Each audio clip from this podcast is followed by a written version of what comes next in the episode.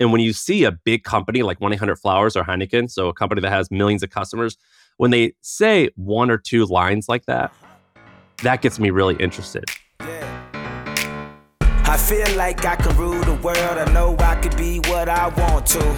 Uh, I put my all in it like no days off. On the road, let's try. All right, we're live. Sean is not here, so I'm going to do a question and answer session. I tweeted out that I'm going to be doing this, and we have a bunch of questions. Jonathan's going to be reading uh, the first ones. What are they? Which where do you want to start?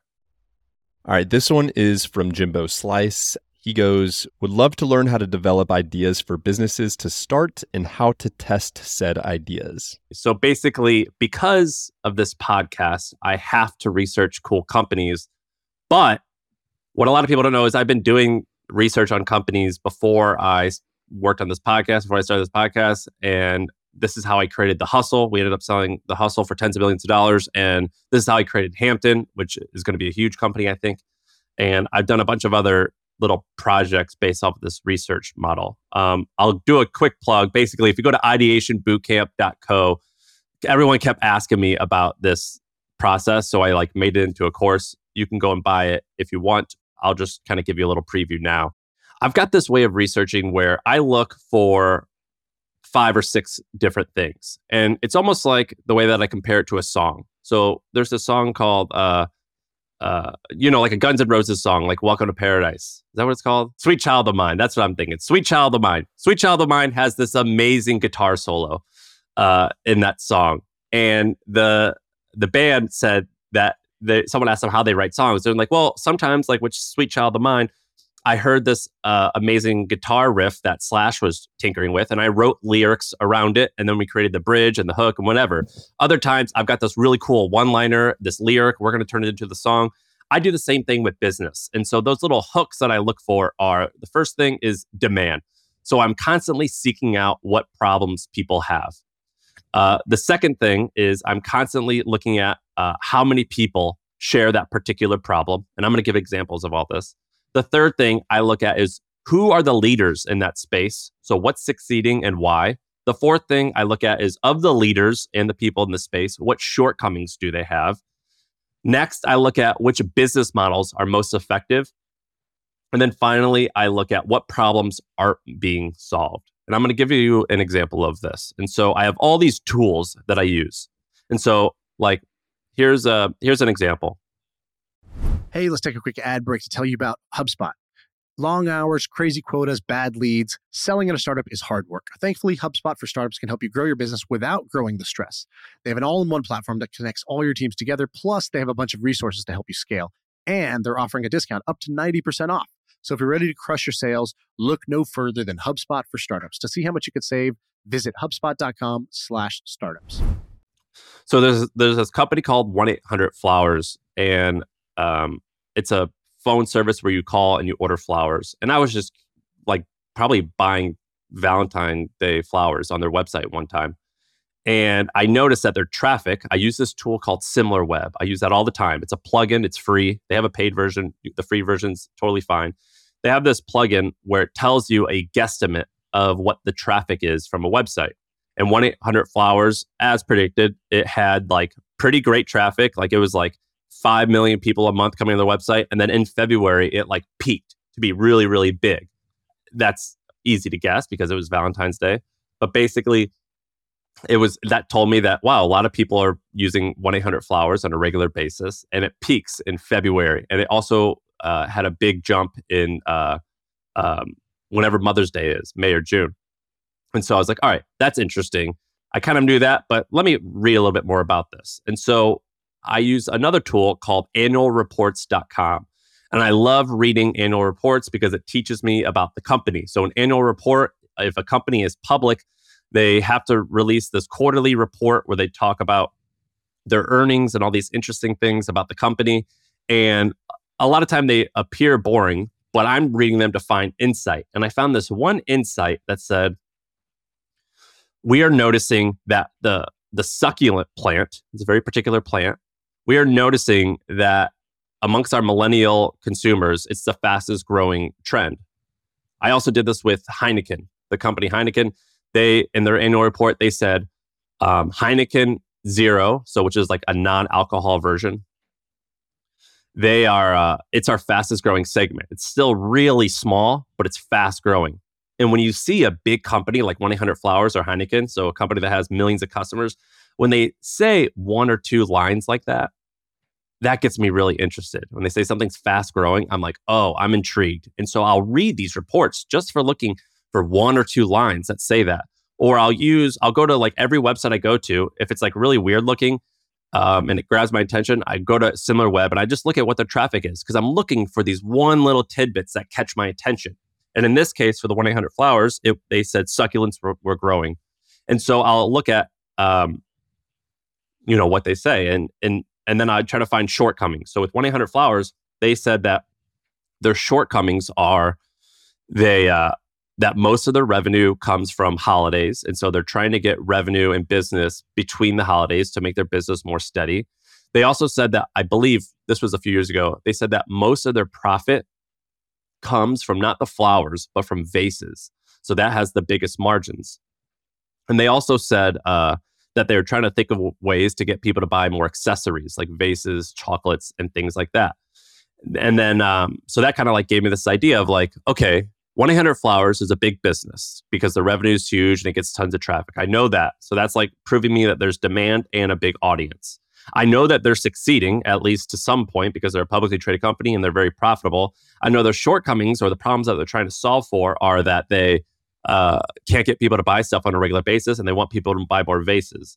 So, what other problems are consumers not being uh, not uh, do consumers have that aren't being solved? And where's 1 800 Flowers failing? Well, in my head, I was like, well, if you could figure out a way to get people to buy regularly with different vases, how can I do that? And so I wrote this report for Trends, trends.co. And then someone eventually launched a company where they created this succulent plant that you like smack on the wall. And it, it's like has this like hydrophonic system, ponic system where it like it like watered itself. And then there was another company that launched and they and they created the coolest, it was a succulent plant. And some of them launched these companies based off our, that report I wrote. Another company created this uh, business where they had these like amazing pots and vases where it had like artists on there. So like Frida Kahlo was on one, or they would create like really funny pots and plants. Like some of the pots were like state themed. So like an Oregon plant like had had like an Oregon flag on the vase, like things like that. And that was their way of solving it. And a bunch of these companies, a few of them went on to raise millions and millions of dollars. I think there's Bloomscape and I forget the other one.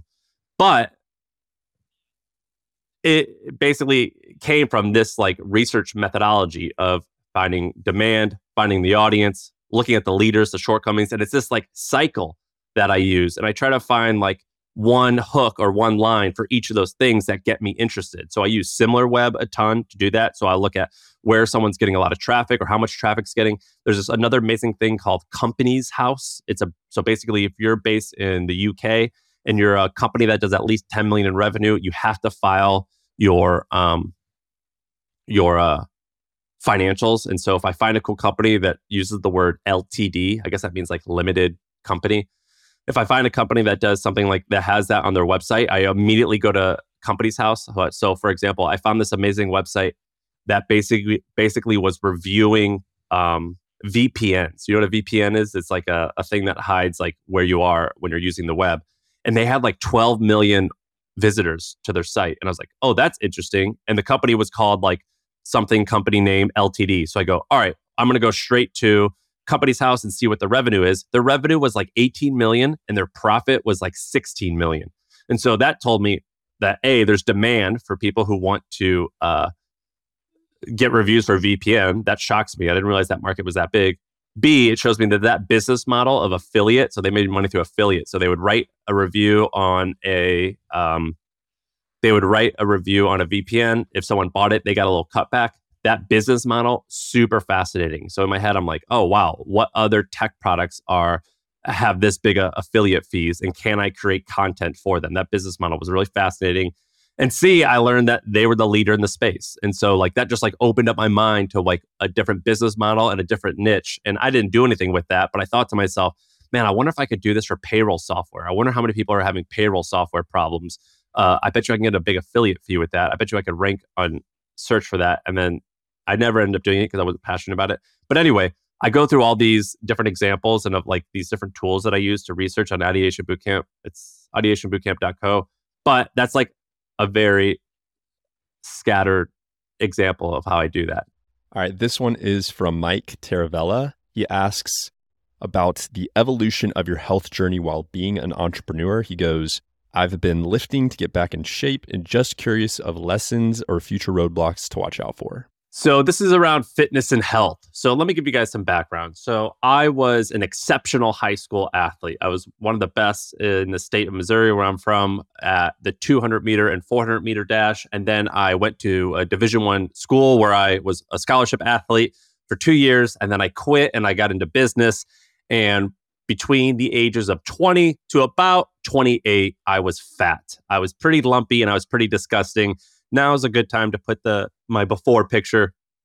So if you're on uh, listening to this on audio, you can go ahead and see. You can go to our YouTube and see those pictures. But I got pretty fat and I got disgusting. And then about three or four years ago, I said, "This is it. I'm going to get my act together and I'm going to become a fitness model." That's what I said. It was a joke. I'm not actually that, but it was a joke. And I did it. I got pretty fit. And so I basically created this rule. Uh, general Mattis, he's this uh, general in America. He's got this great line that says, figure out your flat ass rules and stick to them. And the reason being, and I stole this from Ryan Holiday, who's uh, inspiration to me, he said, the person who decides every day uh, what choices they have to make for each decision, that person will be exhausted and burnt out. And so, about when I was 29, 28 years old, I made the decision that I will never, ever, ever miss a workout. And so at first, I basically created programming for myself, which means I created my own schedule, my own lifts, and like how much I should lift. I did that on my own for a little while. And then I hired a trainer. His name's Jesse O'Brien at Central Athlete. I think you can go to centralathlete.com. You can see him. I'm not affiliated, I'm just a fan and he created all my training for me and i meet with him monthly and i do the workouts remotely but basically i don't miss a single workout and i have uh, i work out five days a week and i so that's five days times 52 i think that's 260 workouts in the last two years three years i've probably have missed five to ten a year and that's usually only because of sickness or like if someone dies and i have to take a flight to a funeral but basically 95% of the time I don't miss. And so I believe big, big, big, in big time into consistency. And so I don't miss. The second thing that I do, and by the way, that like that I'm fairly extreme about it. So for example, uh, I drive a ton. So like when I go and I take tons of road trips, when I take a road trip and I can't get my workout in the morning before I leave, I pull over on the side of the road and I tell Jesse, today's a travel day. I'm going to be driving and I bring uh, bands with me and I pull over on a truck stop. I got lots of pictures and videos of me sitting my wife saying, uh, I'm at this particular truck stop. I'm doing push ups, burpees, sprints, things like that. I will pull over on the side of the road for an hour and do it. I do not miss workouts. The second thing that I do is I set very specific goals. So each quarter I have a new goal. So those goals have included like I wanted to bench press 330 pounds and I wanted to squat 430 pounds. And I, I'll take a quarter, sometimes two quarters to get there. The next time I've had a, goal of doing a combine and I wanted to score average for an NFL receiver, uh, which I think was like a 4 5 40, a 34 inch vertical, a 10 4 broad jump, and then bench pressing 225 pounds times 16 times, I think, whatever it was. I pick goals every quarter and I stick to them because I, I need to have a goal. I don't always hit my goal. Sometimes I, most of the time I do, but I, but I, I always have a goal that I'm trying to do. For me right now, and I imagine for the rest of my life, it's going to all be centered around weightlifting because A, I want to live to like I'm 130 and there seems to be a strong correlation between living long and uh, having muscle, like because it, I can just not break my hip when I fall because my bones will be stronger and I can get up when I get hurt.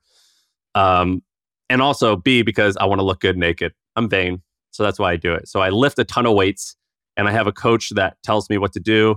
And I basically don't question them. I also use my body tutor, no affiliation with them other than I've become friends with them. And that helps me with my dieting. So I spend roughly $300 a month on training and I think $250 a month on my body tutor. It's basically a nutritionist. They call me once a week and they keep me on track. And then finally, I write down everything I eat and I write down every workout. So I use an app where I track all of my workouts uh, because I want to know what I did the previous week so I can improve. And then I track everything I eat because it's really easy for me to overeat. And so tracking it helps me. Um, this person asked um, um, what future roadblocks will be. Everyone, I don't have a kid yet, I but we are pregnant. Everyone says that that will be a roadblock. I'm in a very fortunate situation where I've been able to hire some help, like a night nurse and things like that. I have a feeling that it won't be a roadblock, but I it will be more challenging. But it's not going to prevent me. Did I answer that question? Yeah, for sure. All right, everyone, a quick break because I want to fill you in on a little experiment that I'm doing. I've got a new project. It's called MoneyWise. It's a personal finance podcast for high net worth people or young people who are on their way to becoming high net worth. When I made a little bit of money, I didn't even know how much money I should be spending each month. Should it be 10,000, 30,000, 50,000? And I didn't really have a lot of people to ask. So I created a podcast called MoneyWise because I wanted to figure out what are some of the things that people who have a lot of cash and who have a high net worth, what do they do with it? The first episode is with a friend of mine. He sold his company for $200 million when he was 31 years old. He gets super transparent about his monthly expenses, his portfolio, how it impacts his happiness, everything. And so I want you guys to check it out. It's called MoneyWise. That's one word. You can find it on my Twitter bio. I'm the Sam Parr, or you can just type in MoneyWise on Apple, Spotify, and YouTube. All right, back to the pod. Hey, let's take a quick break to tell you about the HubSpot Podcast Network. If you like podcasts like this, you should check out some other cool podcasts. One is called Business Made Simple. It's hosted by Donald Miller and it's brought to you by the HubSpot Podcast Network. And what he does is he makes it easy to take the mystery out of growing your business. There's an episode that you should check out called What You Should Put in a Job Description to Get the Perfect Hire. And in this episode, Donald Miller looks at the whole hiring process and how important it is to emphasize both the, the positive attributes and the drawbacks to future candidates. And you'll learn why being self aware as a leader will help you avoid hiring disasters. So check it out. Go listen to Business Made Simple wherever you get your podcasts. All right, this one is from John Murphy at Ecom CEO. He asks when to embrace shiny object syndrome and when and how to keep it under control. This is a great question. And this is something that I think holds back 90% of people from really big success. So I constantly ask myself, what can I do this week, this month, this year?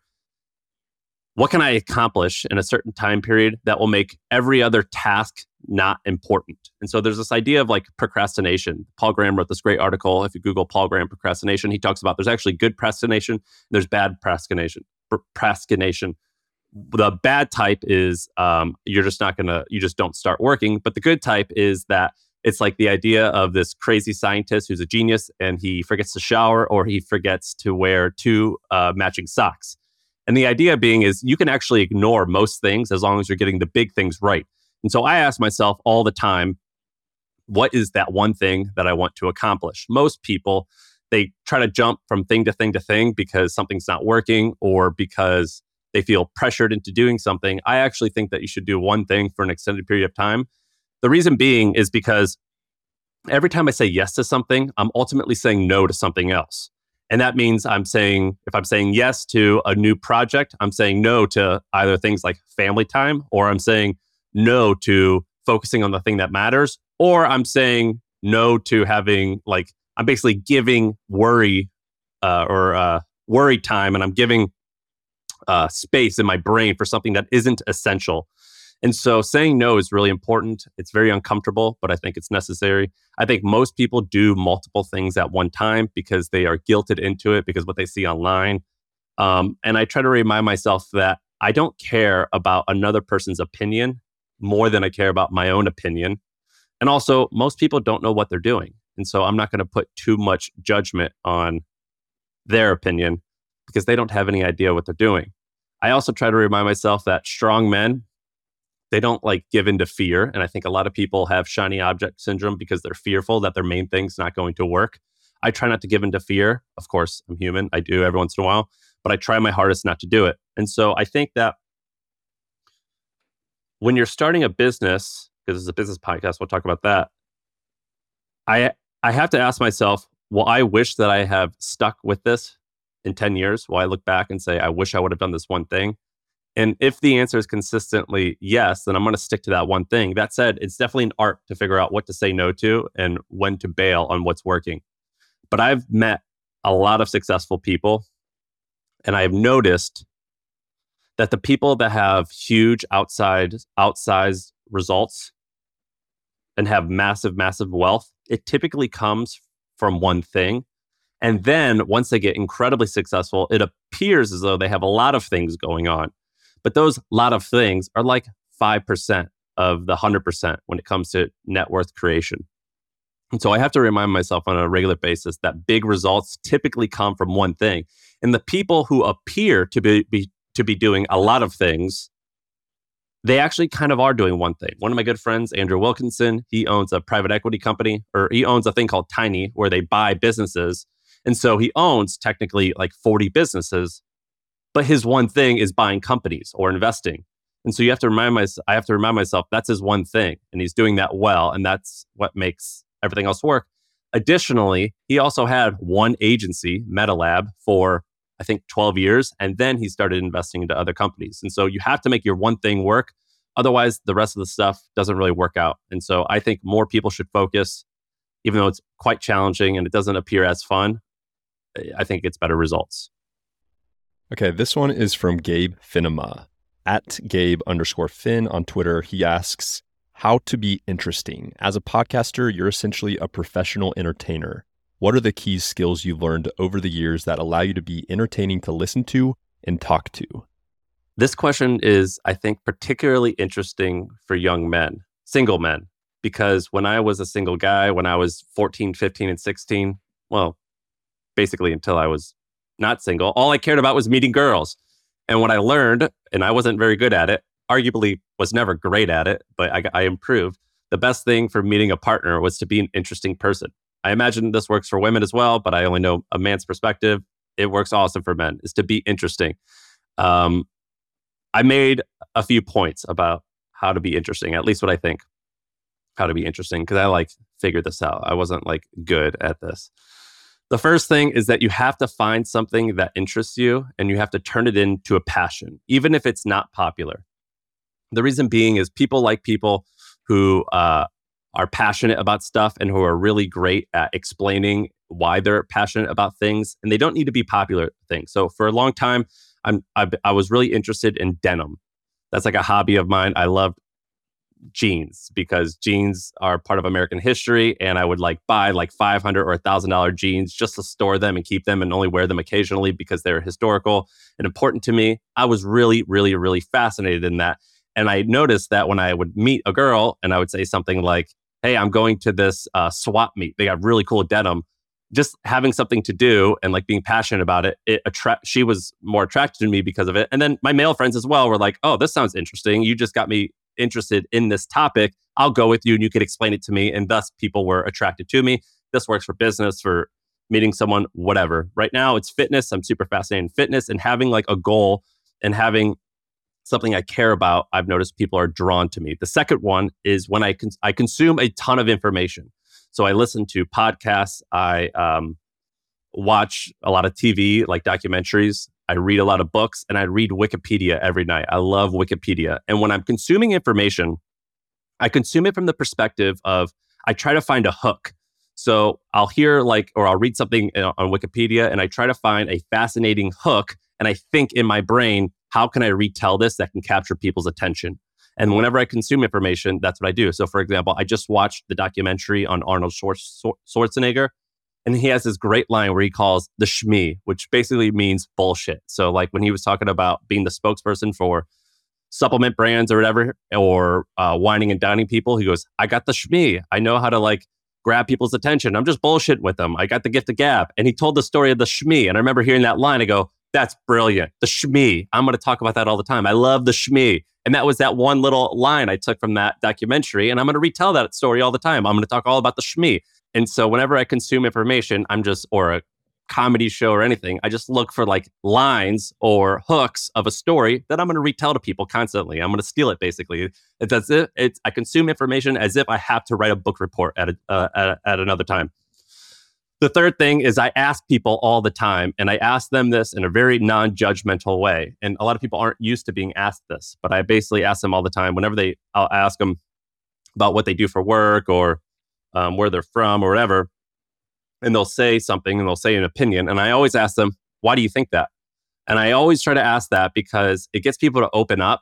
And when I ask them all about themselves, there's this uh, great book uh, called How to Win Friends and Influence People. And Dale Carnegie wrote it in the 1920s. And he says this tells a story about this kind of nobody young guy talking to this big shot executive and the nobody guy, the young guy, he asked the big shot executive all about himself. And the executive spends 95% of the conversation talking all about himself. The young guy spends 5% of the conversation. At the end of the conversation, the executive goes, Wow, you're a great conversationalist. And the truth is that that's because people love to talk about themselves. And so oftentimes when I'm with new people, I'll ask them questions like, Why do you think that? Or why do you do that? Or questions like that, these open ended questions. And that gives them an opportunity to talk about themselves. And thus they think that I am more interesting because ultimately they find themselves probably more interesting than anyone else.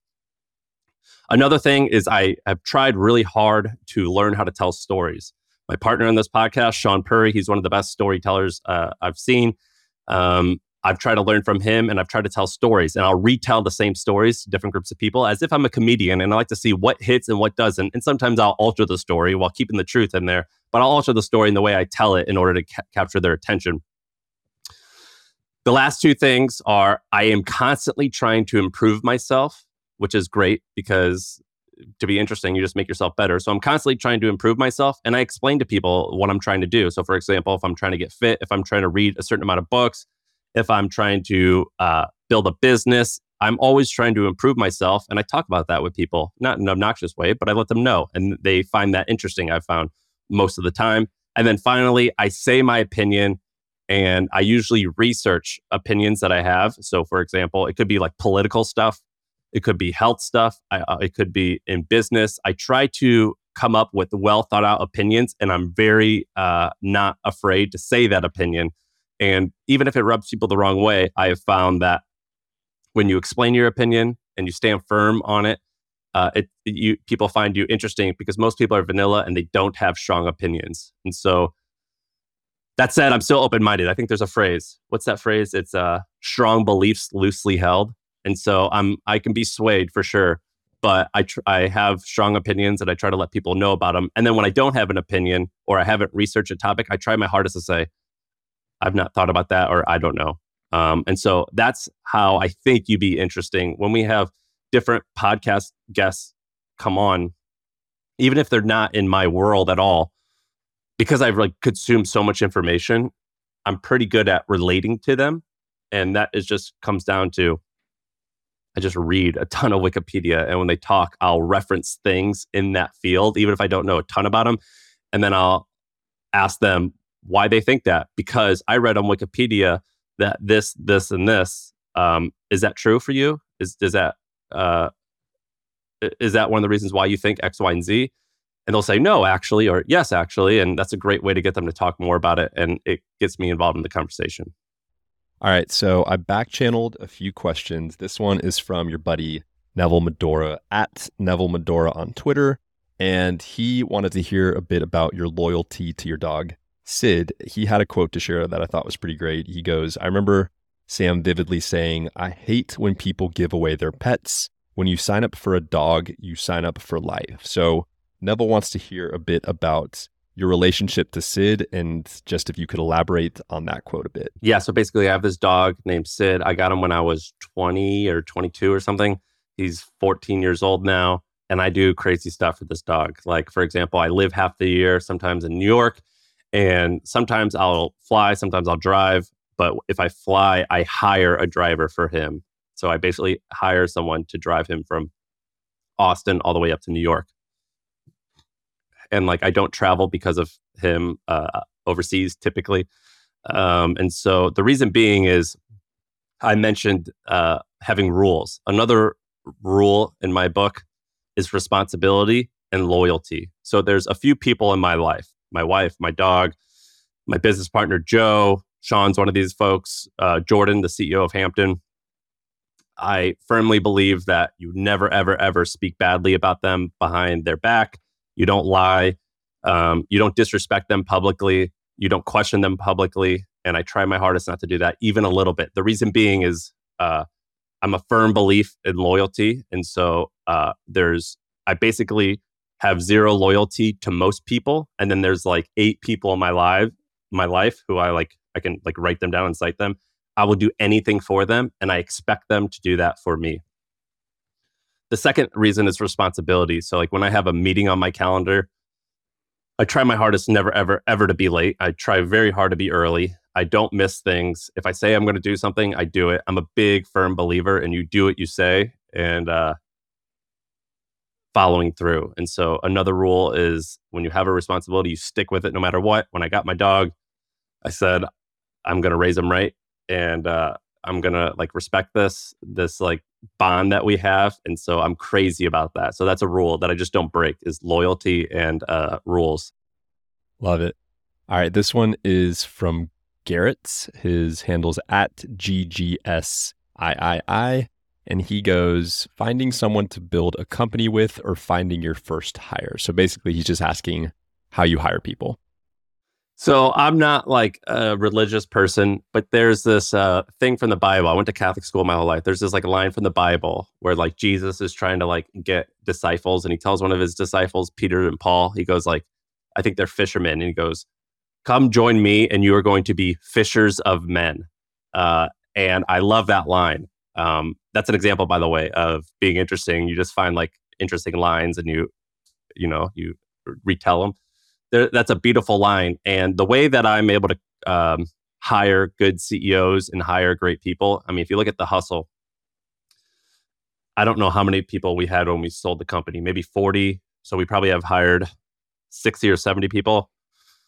A lot of them are really successful now. Like we hired them when they were like 23, and a lot of them, maybe like 15 or 20 of them, have went on to start successful companies, help grow other successful companies, have a name for themselves. And the reason they did that is I wanted to be a collector of people. Fishers of men, that's a weird line. I call it collector of people. So I, I worked really hard at collecting people. And so when I find someone that's interesting to me, um, I try to make a mental note of who they are and how I can use them. And the line that I tell them, and this is the line that I believe, which is like, hey, do you want to hang out? Like, let's say I meet someone, I'll follow up with them or I cold email someone and I'll say, hey, look, the best case scenario here is that somehow we work together and we create magic. The worst case scenario is that you have a new friend in the industry and we'll just help one another. But our world is small, and I have a feeling that it's going to be nice that we're going to be uh, on the same team in some capacity, whether just as friends or literally at the same company. So take this phone call. And that's what I believe. And so uh, for years, so like for example, for years I would host events or create excuses to meet people. So for example, I had this thing called the Anti MBA. It was my book club. I started it in San Francisco in 2012 and basically the way it worked is I would pick one book per month. We would read a quarter of the book each month and uh, and then I, we would meet up and talk about the book and I would bring experts on that book's topic to come in and lead the conversation.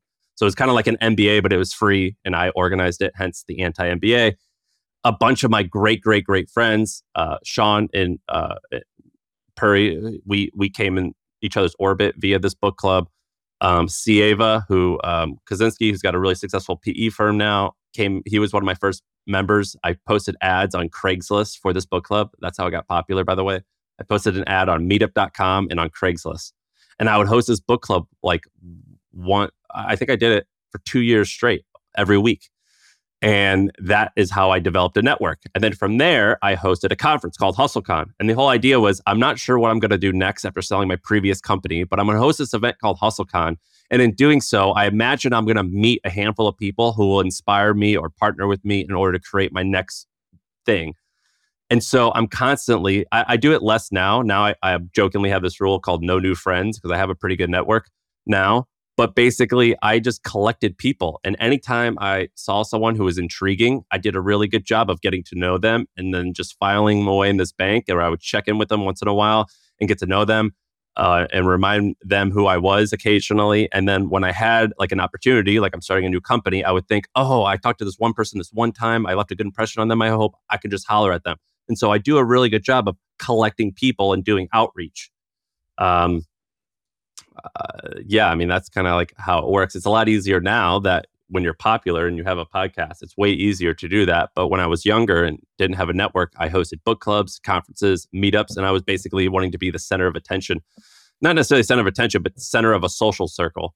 Uh, and I was the connector, and that's how I would collect people. And I, um, when I see now, when I see people on LinkedIn or Twitter, and they write something cool, I DM them, and all I say was like, saw this post. This was awesome. And that's all I'll say. Uh, and then when I reach out to them again, if I ever have a reason to, it kind of feels like they know me a little bit at least. And so I'm a collector of people. Okay, this question is from Grant Wilkinson at Grant F. Wilkinson. If you're open to sharing about the behind the scenes of running a great community, there's some good stuff there. So I think Grant's referring to uh, your community building over at Hampton.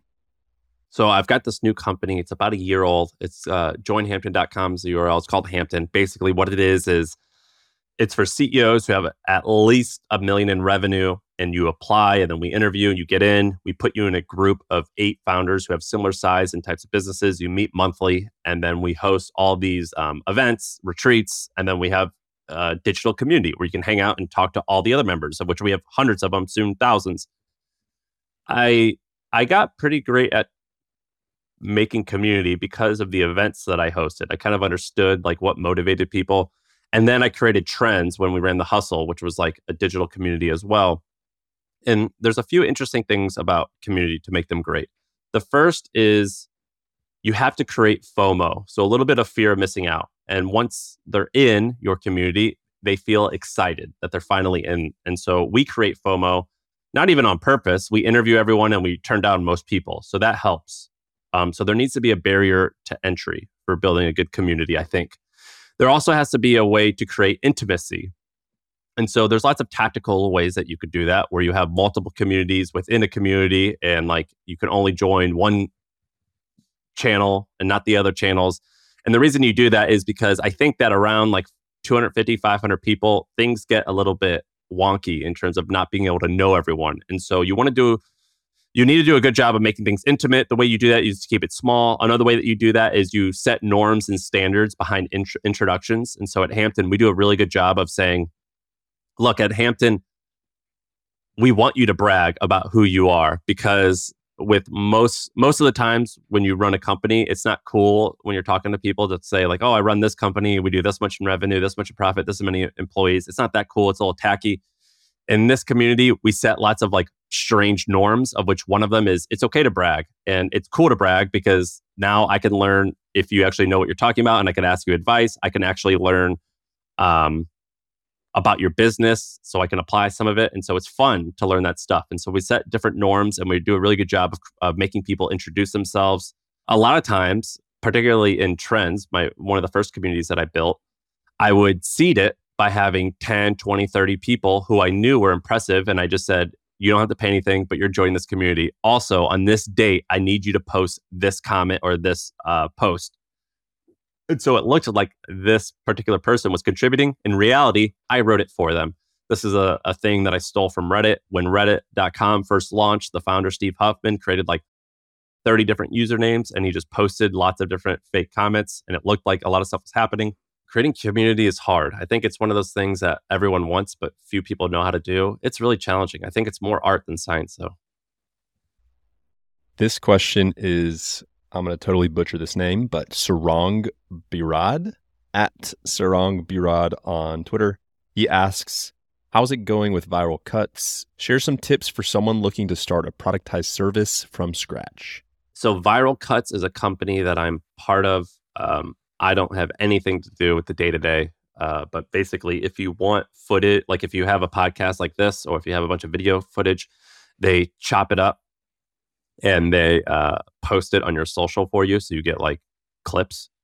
Um, the founder, his name's Hunter, he used to have an agency and he, he was like, you know, it's cool. Agencies are great. But when your agency is really broad and you will do lots of services for lots of different uh, clients and it's hard to focus on something it's hard to operationalize something your margins kind of get crushed a little bit and it's just a lot more challenging and so his whole thing was we're just going to do clips and then eventually now they're doing more stuff under a different company like they're doing um, they're helping people write uh, books or uh, write twitter threads i mean they're helping people do a bunch of different stuff um, they're helping people grow their YouTube, but those are all different companies. But Viral Cuts, he was like, I'm just going to productize this one service. And so he did a really good job of hiring like 20 people and he taught them how to make the the the clips and then he like created a very strict process on how to get the footage from people, how to chop it up, how to deliver them, and it was like very, very, very, very operationalized from day one,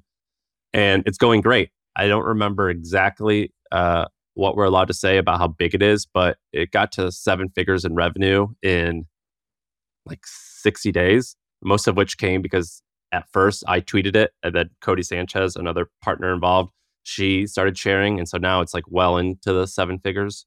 Um, it's going great. You have to deal with a lot of headaches because it's a people business, but uh, and we're not sure how churn will be, but it's going really well so far. The hardest part about these businesses is operationalizing the the service, so making it so it's like a conveyor belt. So your workers know exactly what to do and have very strict deadlines. And then the second hardest part is getting customers. Viral Cuts um, solved that problem by talking to me and Codie, and we just tweeted it out. And within a very short amount of time, they had seven figures in revenue. So it's going really well. All right, so that was my rapid fire Q and A. This is what happens when Sean's not here. We do a little rapid fire Q and A. Hopefully, you guys enjoyed it. If you are listening on iTunes, Spotify, whatever, if you go to our YouTube, you'll see some of the links to some of these examples and some of these topics that we talked about. And if you like this, let me know in the comments. Talk soon. Yeah. I feel like I can rule the world. I know I could be what I want to. Uh, I put my all in it like no days off. On the road, let's travel, never looking back.